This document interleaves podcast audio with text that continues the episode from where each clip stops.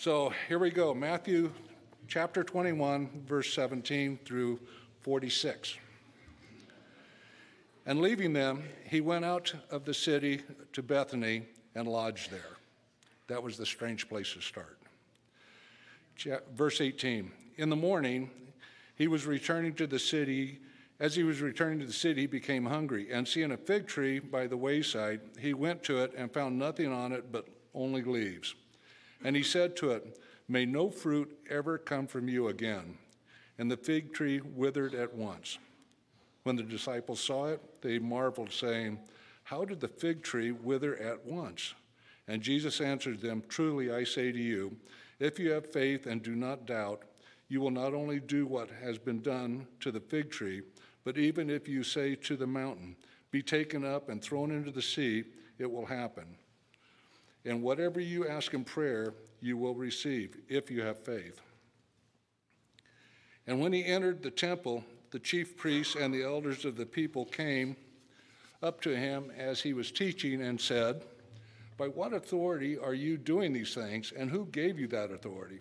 Jesus answered them, I also will ask you one question, and if you will tell me the answer, then I will tell you by what authority I do these things. The baptism of John, from where did it come? From heaven or from man?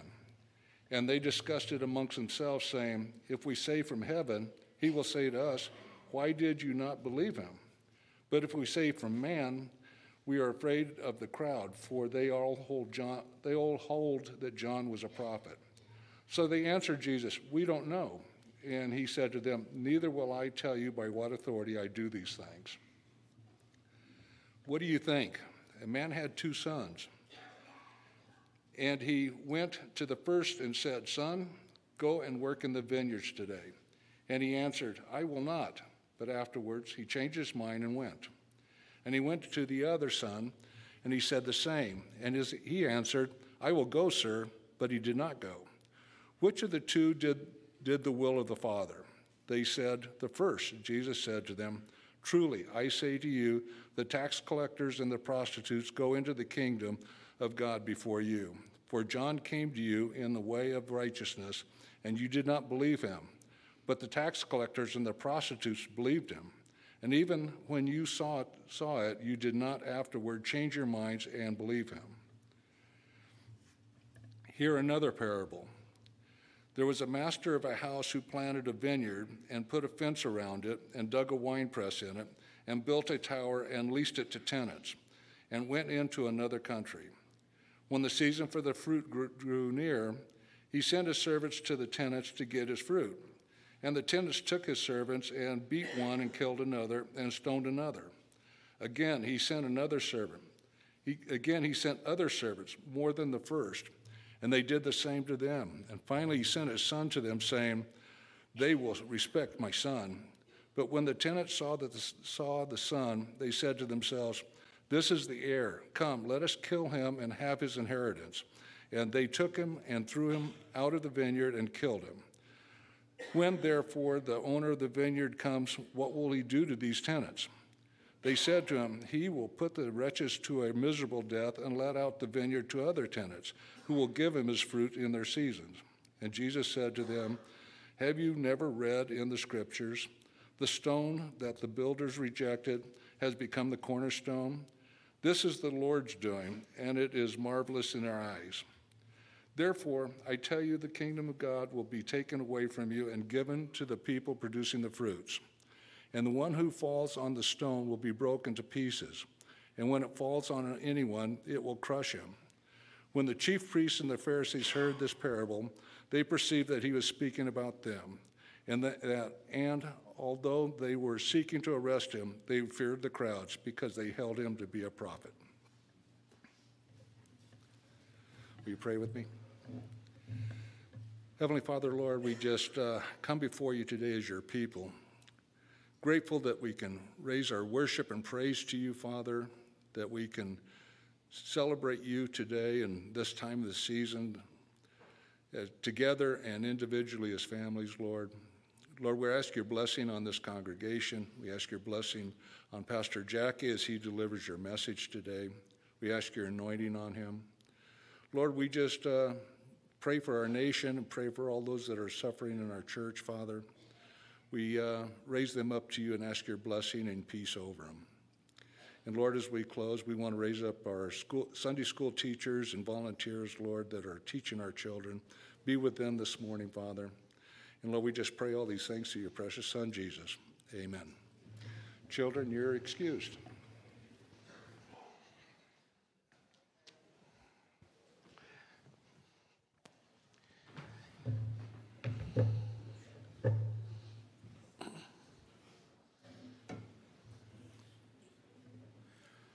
For those of you who are wondering, my Bible doesn't have verse 47 either.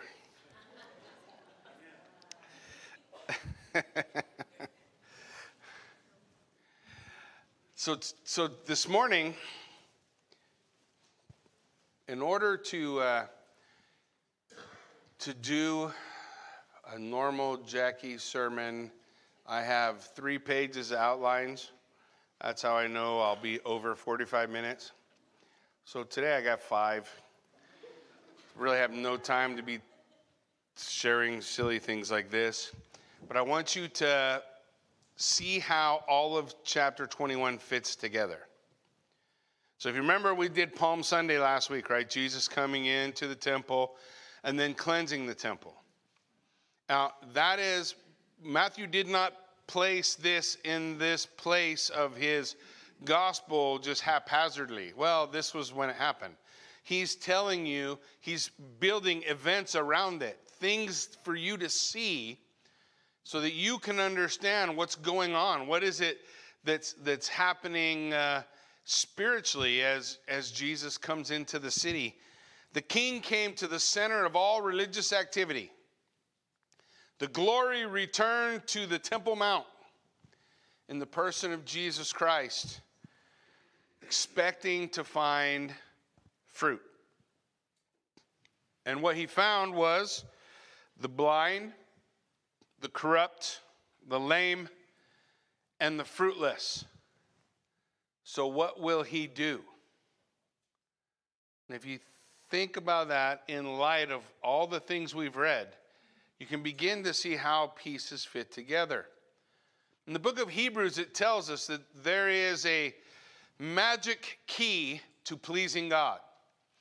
And your ability to please God really has far less to do with what you do and a whole lot more to do with what you believe. Now, what you believe will eventually affect what you do, right? The Bible says in the book of Hebrews, For without faith it is impossible to please God. So Jesus comes to the temple looking for faith. How many, we, we've heard already Jesus say this phrase when the Son of Man returns, will he find faith on the earth? So he comes looking for faith. And what he finds is a system that's been built to um, make things more streamlined.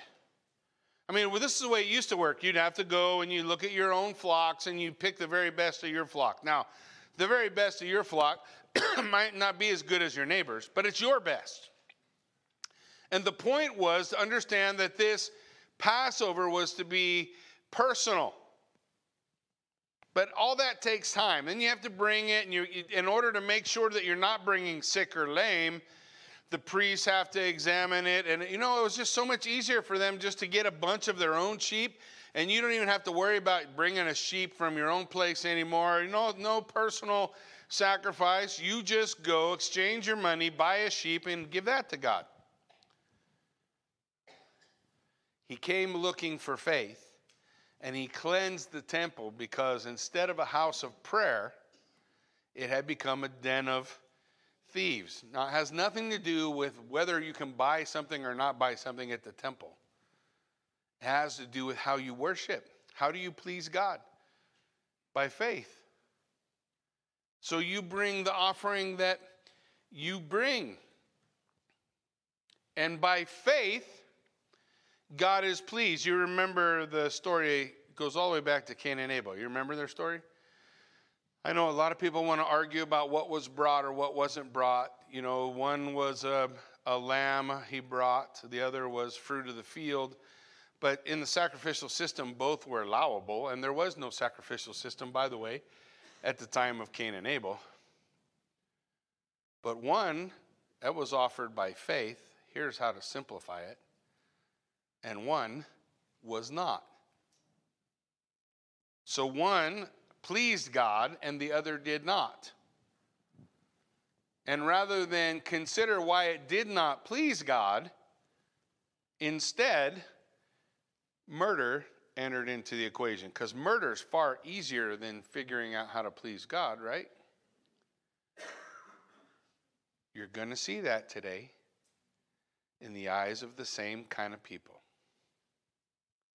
So when we look at this story, this is also, it's not just a question about what did he find when he came to Israel. We'll see that uh, as we go from 21 all the way to the end of, of Matthew now. We're going to see that.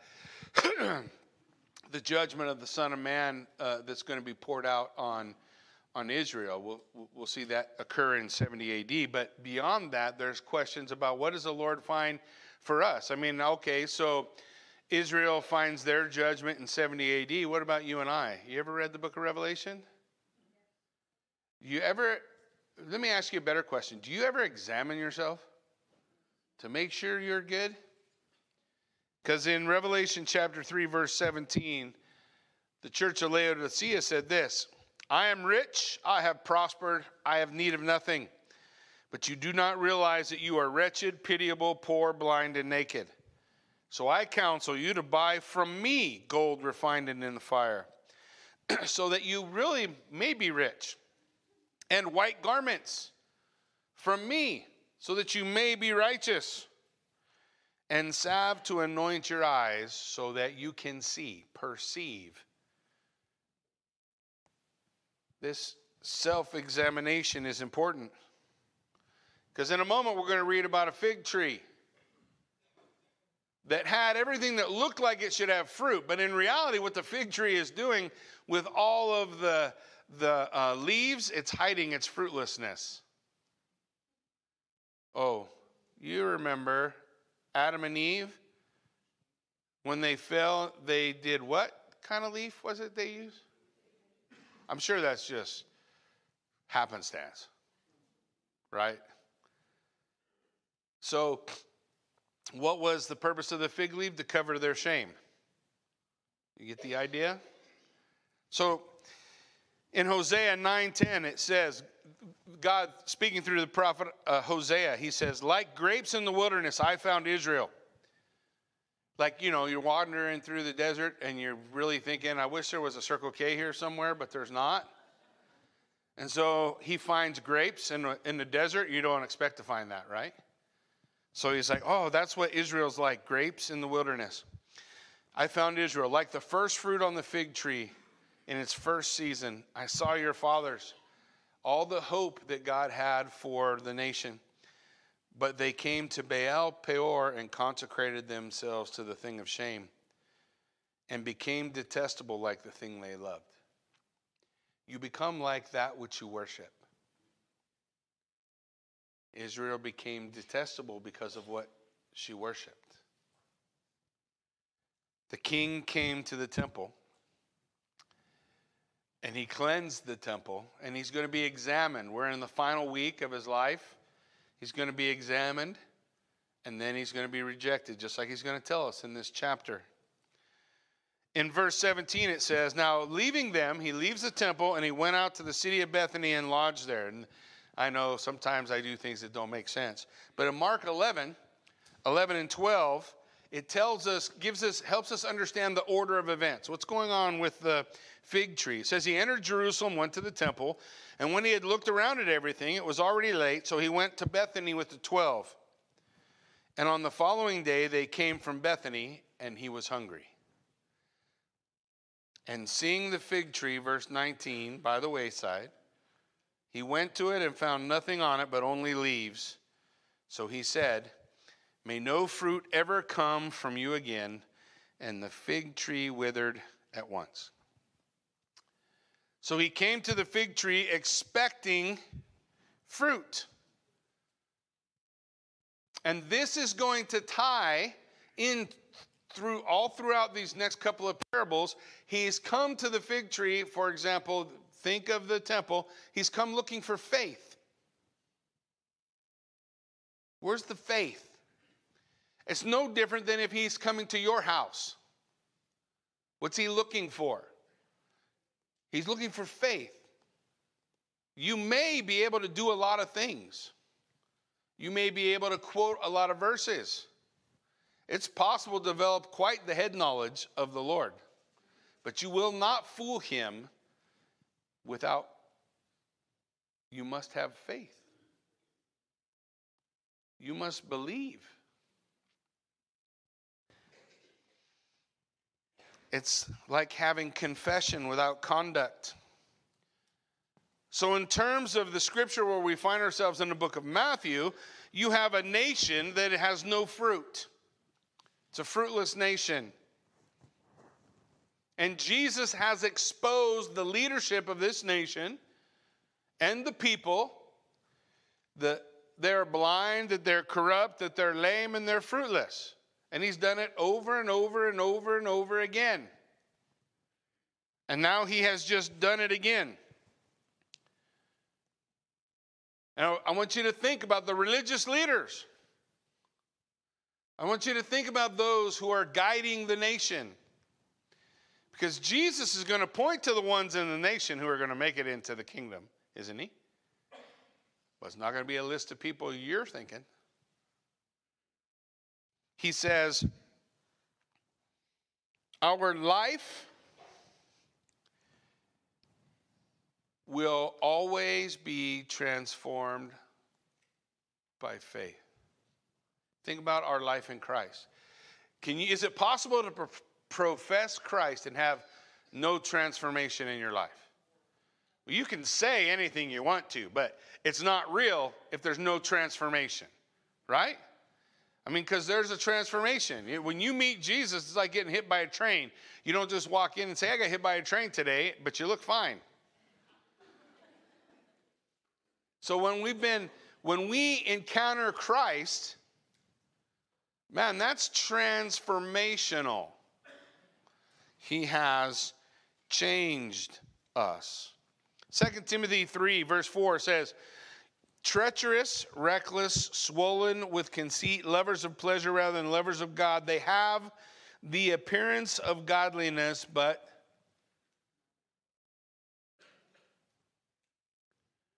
oh, he's talking about make believers, right?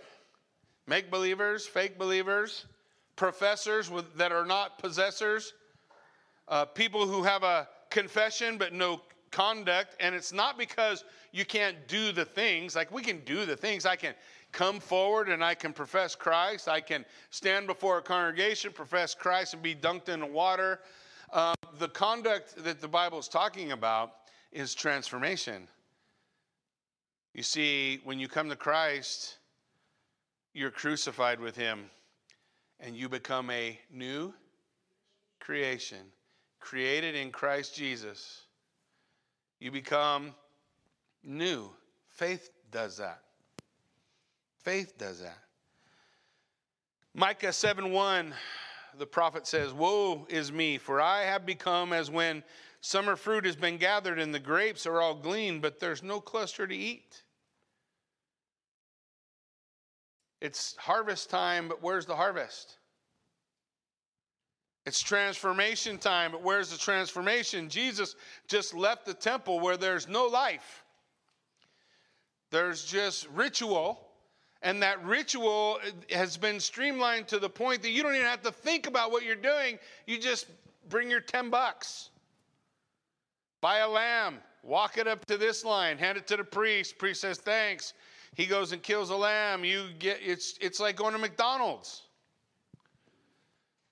And so Jesus is he is exposing the fruitlessness, the lack of faith.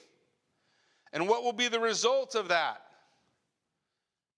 In the Gospel of Luke, chapter 19, verse 41, Jesus, as he's drawing near the city, this same city, there he's at now, he wept over it and said, Would that you, even you, had known on this day the things that make for your peace.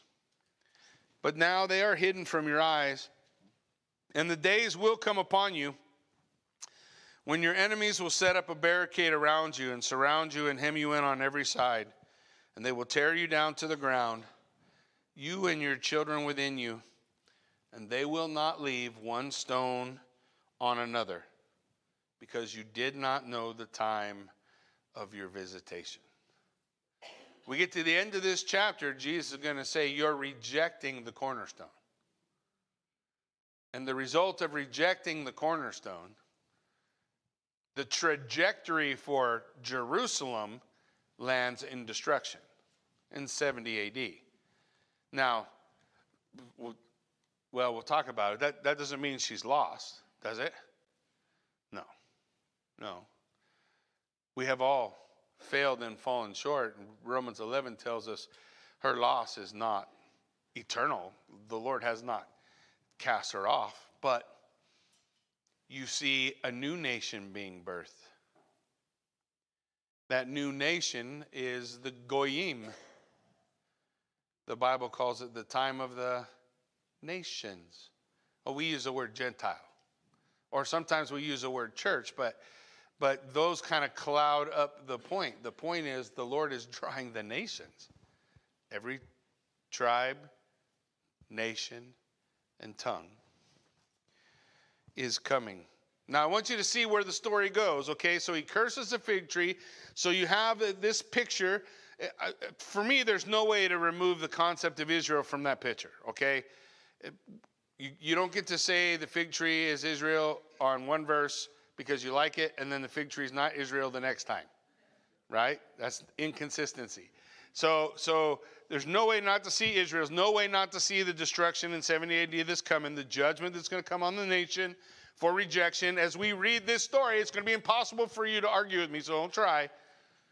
Because we're going to come to the parable of the vineyard, right? In the same context of what we're talking about. Okay, but here's what I want you to see. Now, when the disciples saw it, they saw the fig tree. The fig tree just withers. It don't gradually die. It just, it's gone. And the reason is because the purpose of the point of the story is not for us to focus on Israel or for us to focus on some whatever our theological basis is uh, for the future of Israel. It's not f- to focus on that. It's to focus on faith. How do I know that? because the disciples are going to say, How did the fig tree wither at once? How in the world did this happen? It happened.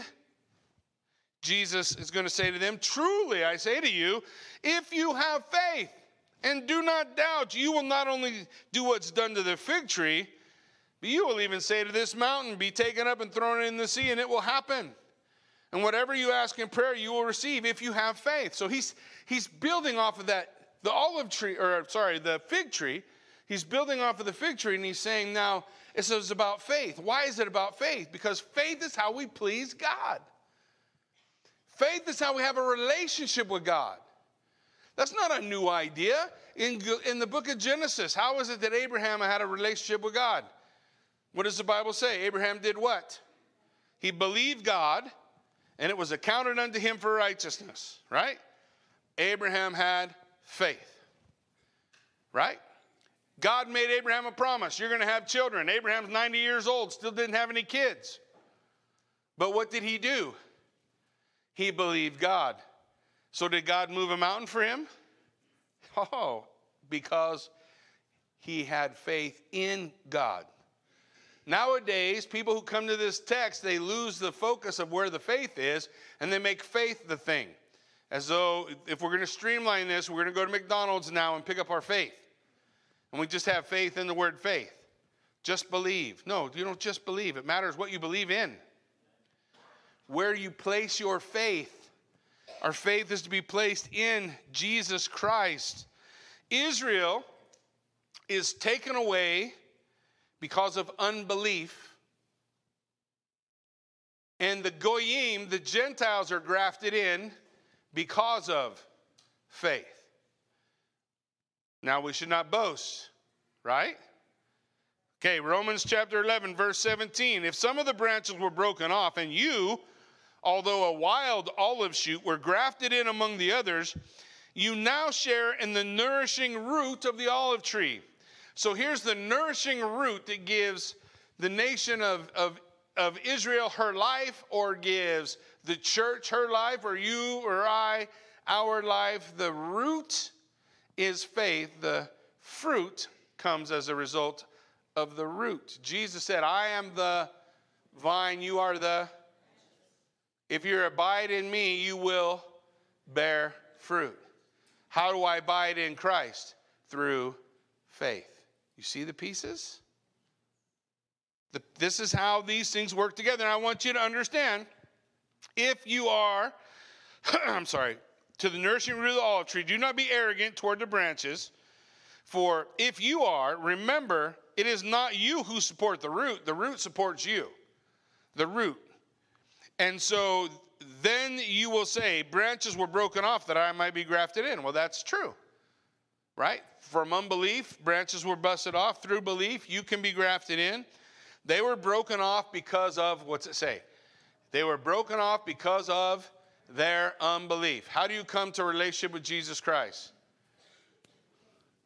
For God so loved the world, he gave his one and only Son, that whoever believes in him, believes in him. So we see that this, this function of God as he's as he's as we see the, the pieces all come together, this is not new.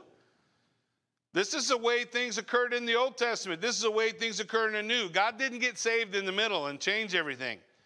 If your theology does that, you're, you're cracked. You, crackpots are okay, they leak stuff everywhere, and that's good. but we want to, the Bible says God is immutable. You know what that means? It means he doesn't change. Okay, so they were broken off because of their unbelief, and you stand fast how? Through faith. Is that something we should boast in? What does the Bible say in Ephesians chapter 2? We are, we are, uh, for you have been saved by grace through, and it's what? It's a gift of God, not of works, lest someone would boast. Right? In Romans 11, he's saying, look, no boasting. We're not boasting. Don't boast because if you find yourself in the same place, if God didn't spare the natural branches, if he judged them for their unbelief, will he do different for yours? So, when we look at the story, Jesus curses the fig tree. We see the implications, maybe nationally, for the future. It's going to come that's going to become more plain as we go through the following chapters. But he wants the disciples to get the point. The point he's not saying look don't don't don't go crazy about the, the fig tree. You need faith.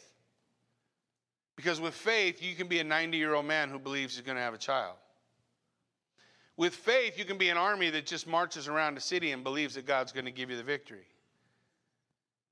the, there, there's no shortage of stories about how through faith God delivers, right? And it's no different for us today. It's no different for us today. You have faith in God, not faith in faith, not faith in what you want, faith in God. And He will deliver you. And when you stand before him, you will not be disappointed on the how. You will not. You will praise his holy name. So Jesus is saying, look, you have to have faith. 1 John 5, 14 and 15, we see the presence of faith. Look, and this is the confidence that we have toward him that if we ask anything according to his will, he hears us. And if we know that he hears us, in whatever we ask, we know that we have the request that we have asked of him. We can have this confidence, confide. We can have our faith in the, the, the character of God.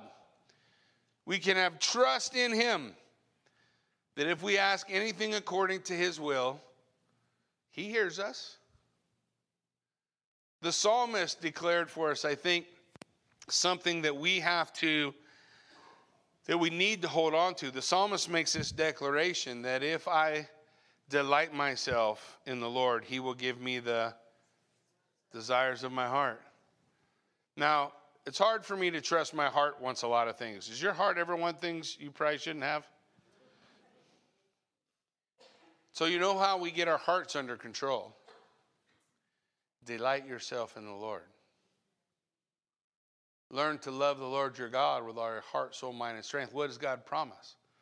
And I will give you the desires of your heart. I'll put them there. I'll put them there. Put your faith in God. Now, our struggle is our struggle is all of our fears. It's hard to walk in fear and faith at the same time. You ever f- figured that out? It's hard to walk in fear and faith. And it's not just the idea, well, I'm just going to churn up in myself faith. No, that's not how we do it. How do we do it? We fall down. The most powerful times I've ever seen God work is when a person falls on their knees before a holy God and just cries out to them in their in in their uh, hopelessness. I can tell you right now that you can count on one hand how many people have ever been delivered from HIV. So I've been doing this 25 years and I've only ever met one.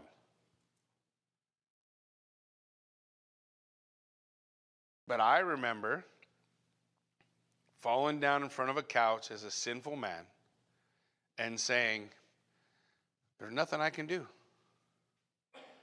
So I'm just going to trust you.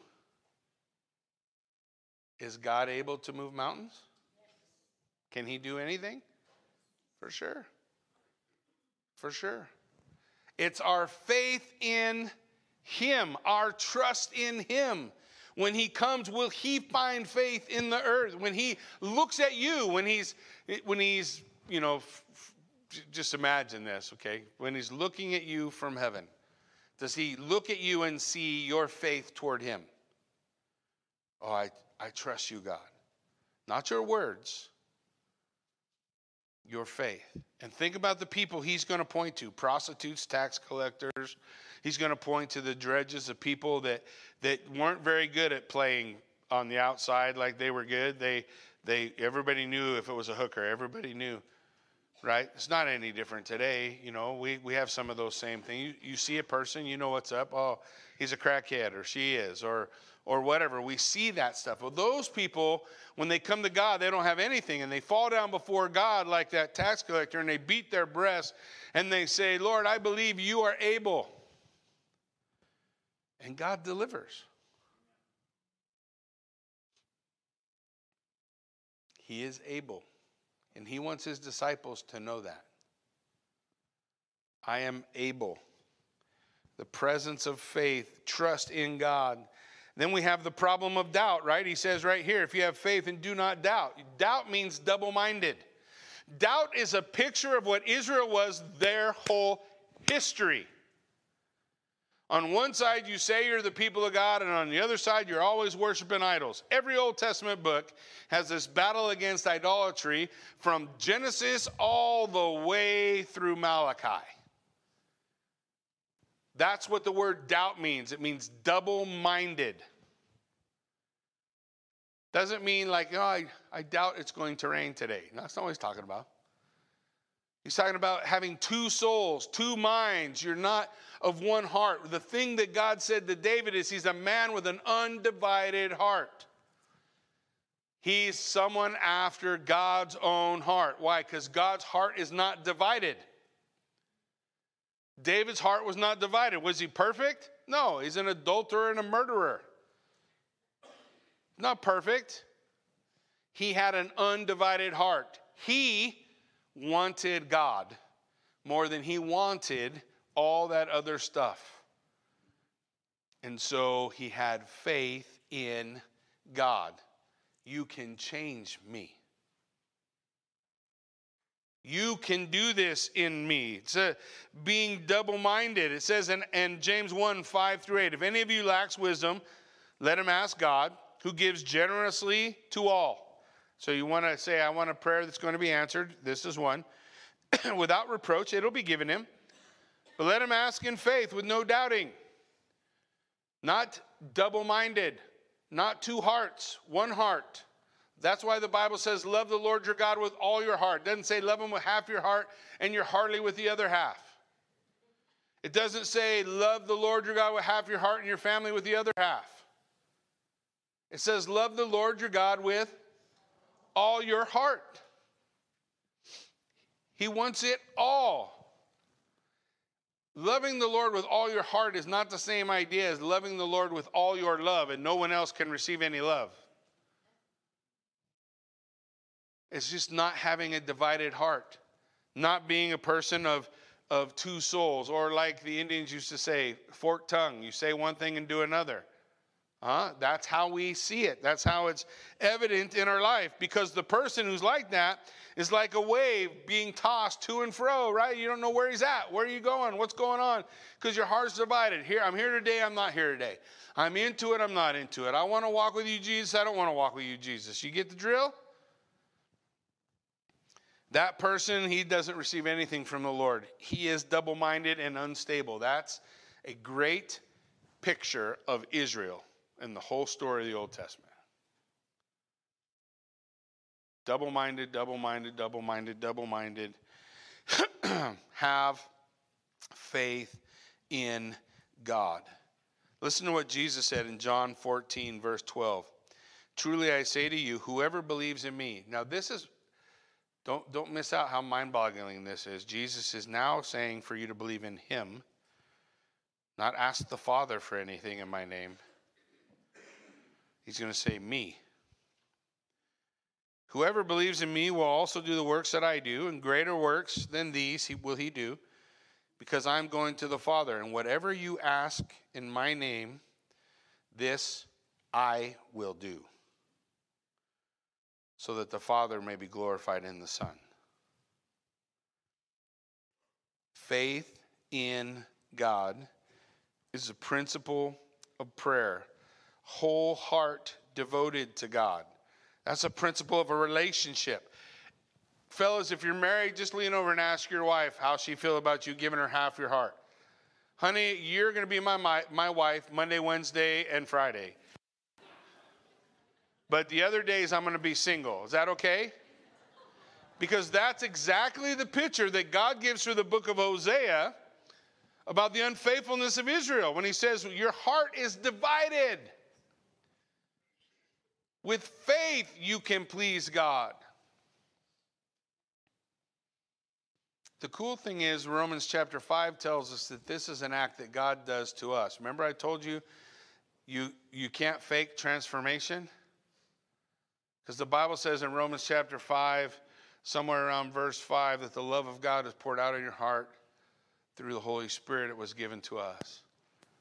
So, so the, our ability to have an undivided heart is a, actually a gift God gives us by faith in salvation, in our regeneration. He gives us the Holy Spirit, and the Holy Spirit helps us have a heart that is focused on Him and it brings that transformation. So that if you're a believer in Jesus Christ today, you can point to what I used to be and demonstrate who I am now. There's been a transformation. Or when you look at my tree, there's fruit. You get it? Faith. We need faith. So Jesus walks into the temple. We're still dealing with the same things. He walks into the temple. Chief priests and the elders come to him and he's teaching, and they said to him, By what authority are you doing these things? Who told you you could do this? He's talking about the cleansing of the temple. Who gives you the right to cleanse the temple? Who, who are you? Oh, I'm sorry. I am the kabod of God. I am the Shekinah. I'm the glory of God. You, you didn't know? Uh, that's why I have authority. I'm God in the flesh. But Jesus is not going to answer the question that way. What's he going to say? They ask him the question. They're troubled over these issues. What is your authority and who gave it to you? So Jesus said, I'll ask you a question. If you tell me the answer by then I'll tell you by what authority. He's still going to tell him, by the way. You'll see in a minute. The baptism of John, where did it come from? Heaven or man? So they discuss it among themselves, and they say, if we say from heaven, he's going to say, Why did you not have faith? Why didn't you believe him? If you believe that John was from heaven and he said, Repent, the kingdom of God is at hand. And he pointed to the Son of God and said, Behold, the Lamb of God that takes away the sin of the world. Why did you not respond like all those other people that are beneath you who repented and turned and said, I'm ready, Lord, and became the fruit on the day of Pentecost? Why, why haven't you responded in faith? But if we say from man, the crowd will kill us. yeah, why? Because everybody said John was from God. You see what's not entering into the equation? Any desire to put faith in what John told them, which is exactly what the nation of Israel did with every prophet that came to her. You're going to see it in the next parable. Every prophet that came to her. So they said, we don't know. uh, my dad used to get so mad if I said, I don't know. Man, I had to duck because something was coming if I said, Hey, what happened to the, I don't know. It was something was flying across the room. I learned real quick if I don't know the answer, I'm just going to find some other way to say that. Not, I don't know. They knew the answer. They don't want to say the answer. So he said, then neither will I tell you the authority by which I do these things, but what I will tell you is a story. There were two sons. A man had two sons. He went to the first and said, Son, go and do the work in the vineyard. And he said, No, I'm not going to do it. I don't want to have anything to do with this. But afterward, he changed his mind and he went. First son, everyone who responded to the message of John, every person that responded to the message of John repented right? And they said initially in their life, they weren't being obedient to God. They weren't doing what God wanted. But then John said, Hey, your hearts are wrong. Your hearts are twisted. The Messiah has come. You need to get that sin out of your life. You need to turn. You need to repent from it. He, did, he didn't tell them, you know, just think happy thoughts. He said, No, that's it's wrong. Repent. So tax collectors and prostitutes are like, We repent. And then what they do? They went and did what they were supposed to have done in the first place. This is the illustration of the first son. But he went to the other son and said the same. And he said, Oh, right away. I'll go right away. But he did not go. Which one does the will of his father? Oh, the scribes and the Pharisees are the second son. You're saying you're responding to what God wants, but you're not responding to what God wants. You know that the anointing was from John was from heaven, but you weren't obedient to what he said. You have become just like the ones who slew the prophets before. You're their children. So Jesus said to them, Truly I say to you, tax collectors and prostitutes will go into the kingdom of God before you. For John came to you in the way of righteousness, and you didn't believe him. But tax collectors and prostitutes, they believed him. No faith, faith. You see it? No faith, faith. And even when you saw it, you did not afterward change your minds and believe him. Jesus is not saying you, you weren't convinced. No. He says you were absolutely convinced he was from God and you still won't do it. Without faith, it is impossible to please God. So Jesus goes on, verse 33. Here, another parable. There was a master of a house who planted a vineyard, put a fence around it, dug a wine press in it, built a tower, and leased it to its tenants. Went into another country. When the season for fruit drew near, he sent his servants to the tenants to get his fruit. This says Isaiah 5. Same, same story. The Pharisees aren't going, I wonder what he's talking about. They're going to say in a minute, he's talking about us. He's talking about the nation of Israel. Look, and the tenants took his servants and beat one, killed another, stoned another. Again, he sent other servants, more than the first, and they did the same. Who are the servants? you don't need a degree to figure this out. Who are the servants that were coming to the vineyard to tell them, hey, you, you owe the master? That's a picture of all the prophets. They don't want to listen to the prophet. They want to reject the prophet, kill the prophet, stone the prophet, beat the prophet, but don't listen to the prophet, right? The history of the nation of Israel. Finally, he sent his son to them.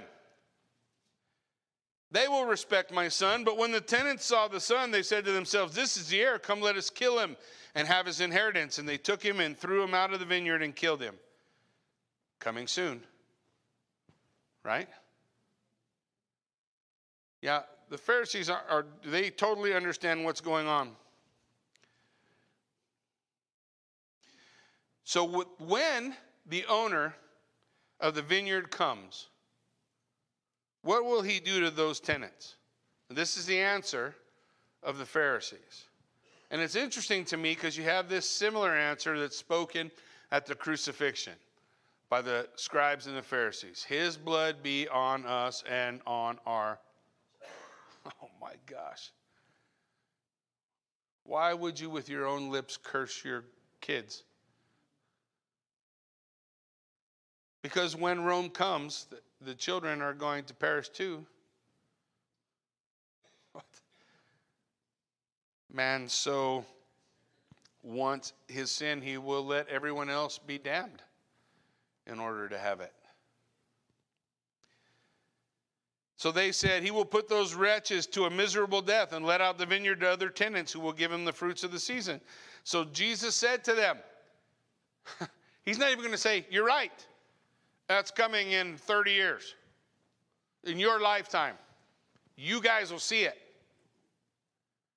The rebellion will rise up in around 66 or so maybe as early as 63, and they're going to come and, and they're going to take over the temple area full of thieves and robbers and cutthroats.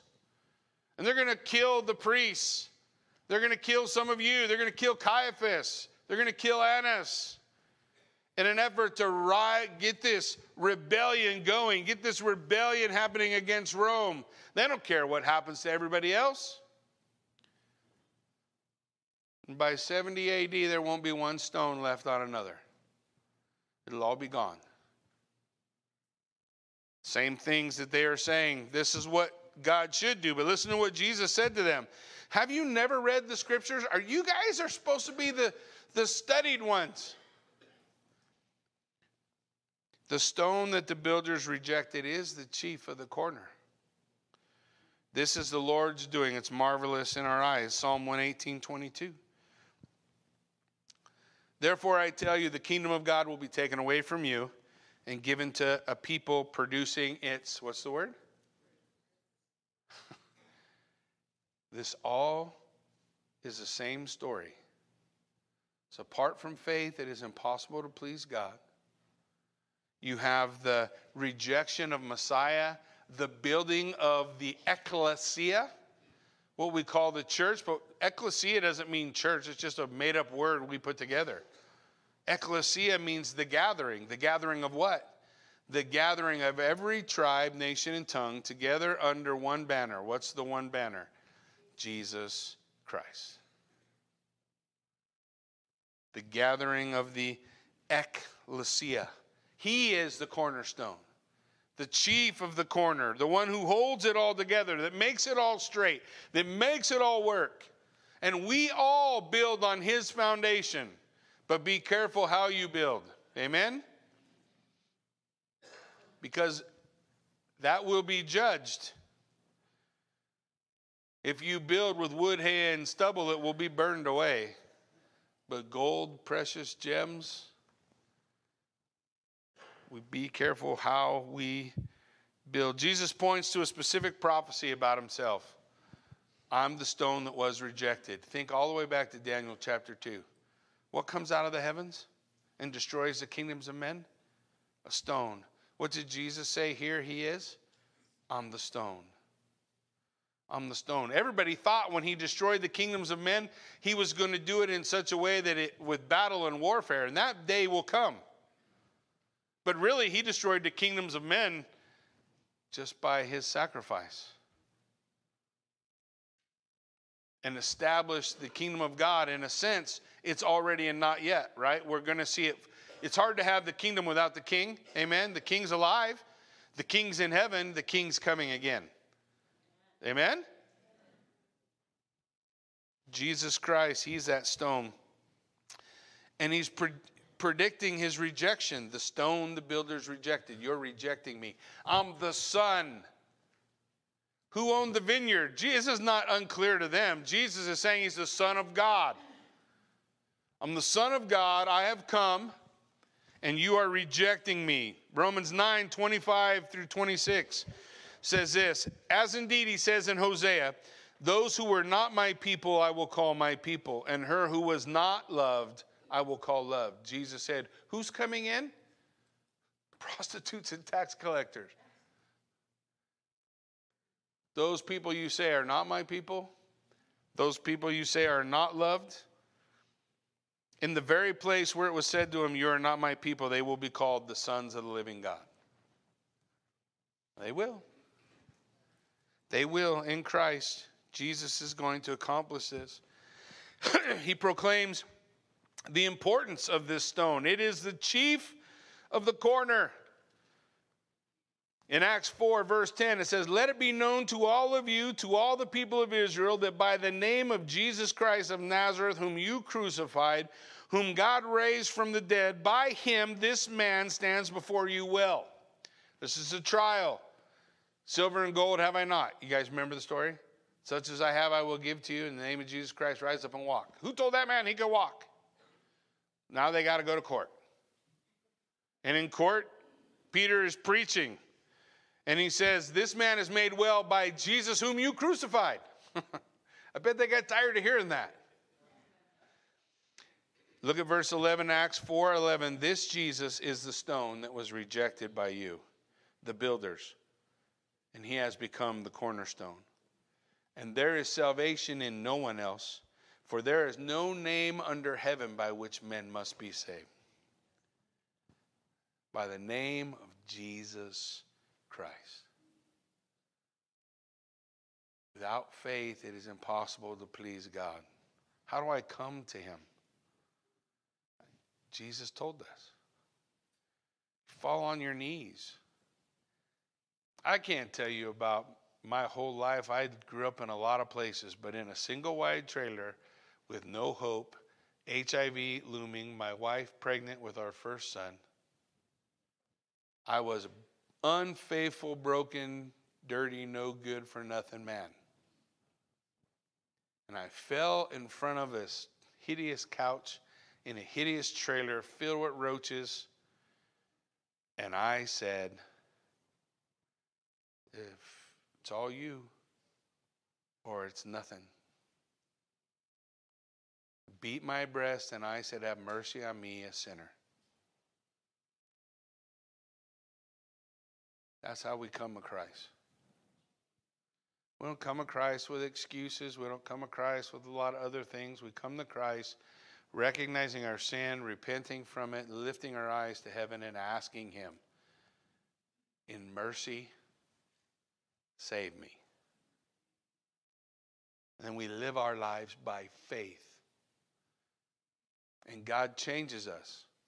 You there's people I met, people that knew me in the Marine Corps. I bumped into them on Facebook a year ago, and they almost all had a stroke. They're here telling all these stories about you remember when Jackie did, and you remember when he did, and you remember when he did. What do you do now? Lord, have mercy on my soul. When God changes your life, He changes your life. That is what being saved is all about. I don't want to be a dried up fig tree who fakes fruit. I want to be fruitful. How am I fruitful? I don't have to do nothing. I don't have to think up a system. I don't think up a plan. I don't put all that stuff together. I got to do one thing abide in Christ. My faith in Him. How do I get my prayers answered? My faith in Christ, my trust in Him. And then I ask, and He does.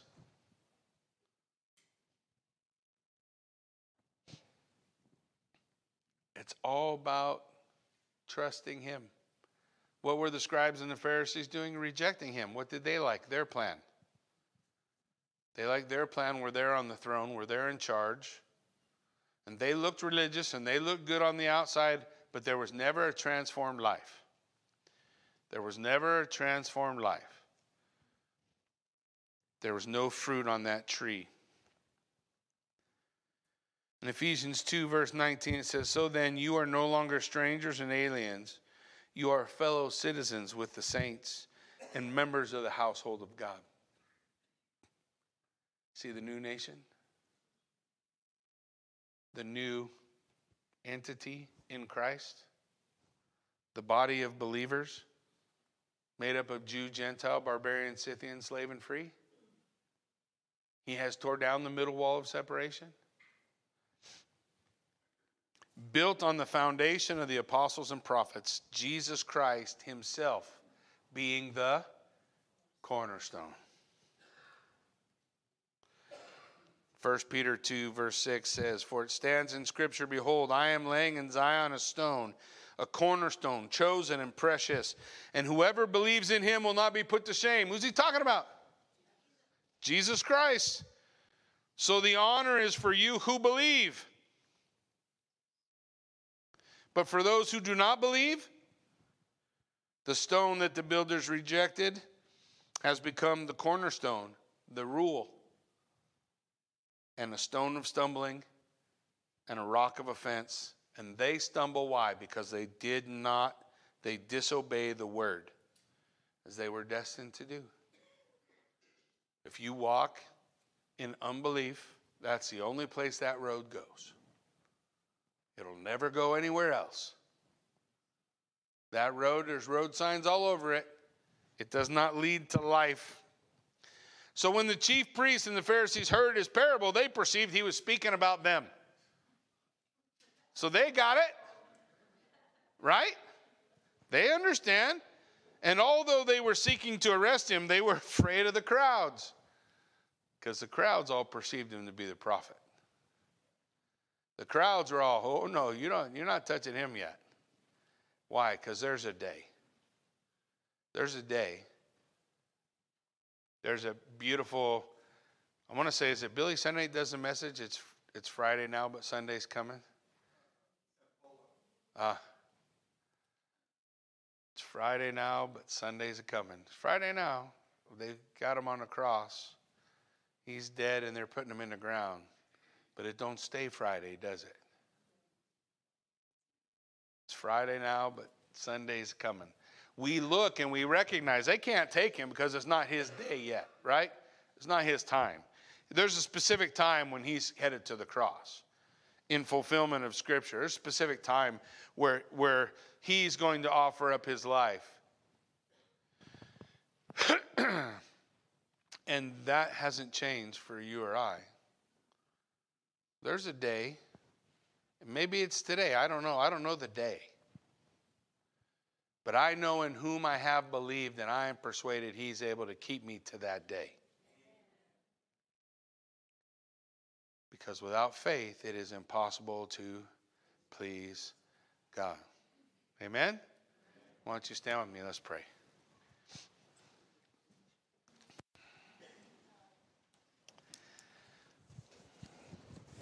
Father God, I am so thankful for the truth of your scripture, for the reality, God, that there's, there's not a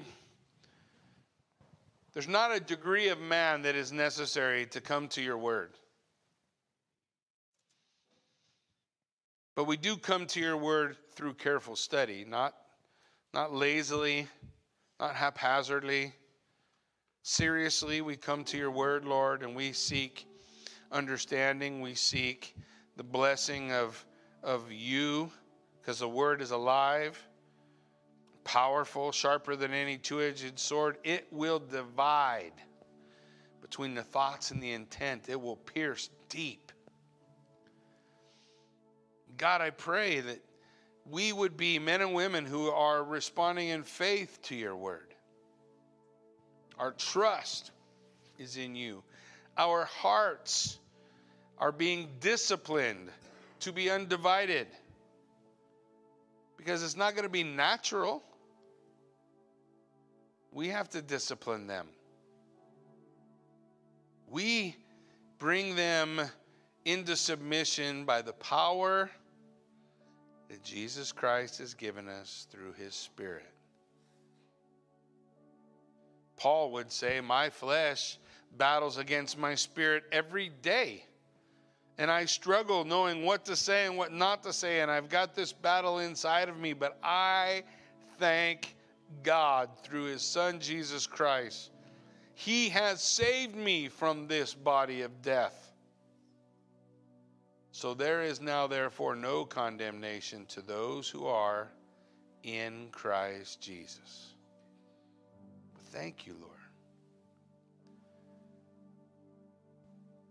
I pray, Lord, as you your spirit looks over this place, I pray that there are trees abiding in Christ bearing fruit. The root ultimately is, is God Himself. The root ultimately is Jesus Christ. And we attach ourselves to the root by faith. And by faith, when we are attached to the vine, the branches bear fruit. And the Father, He's a good vine dresser. So if there's a branch that's not bearing fruit, He clips it off, just like the fig tree.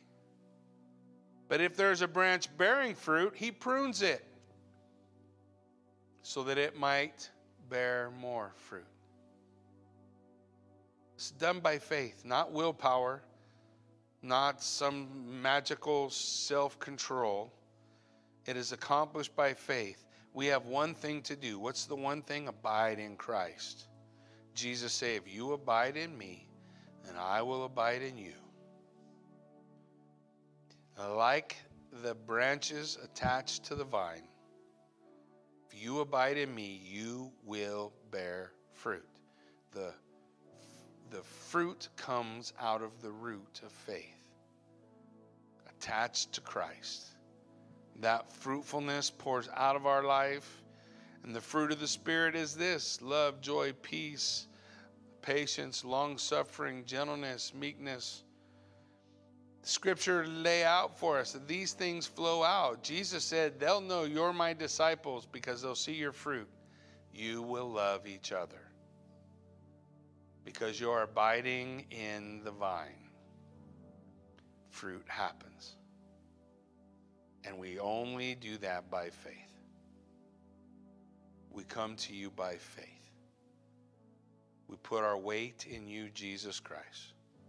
You are that which sustains us and upholds us and carries us through this wicked generation, and we do it solely and completely because of a faith that comes from you through your word into my hearing, out of my life.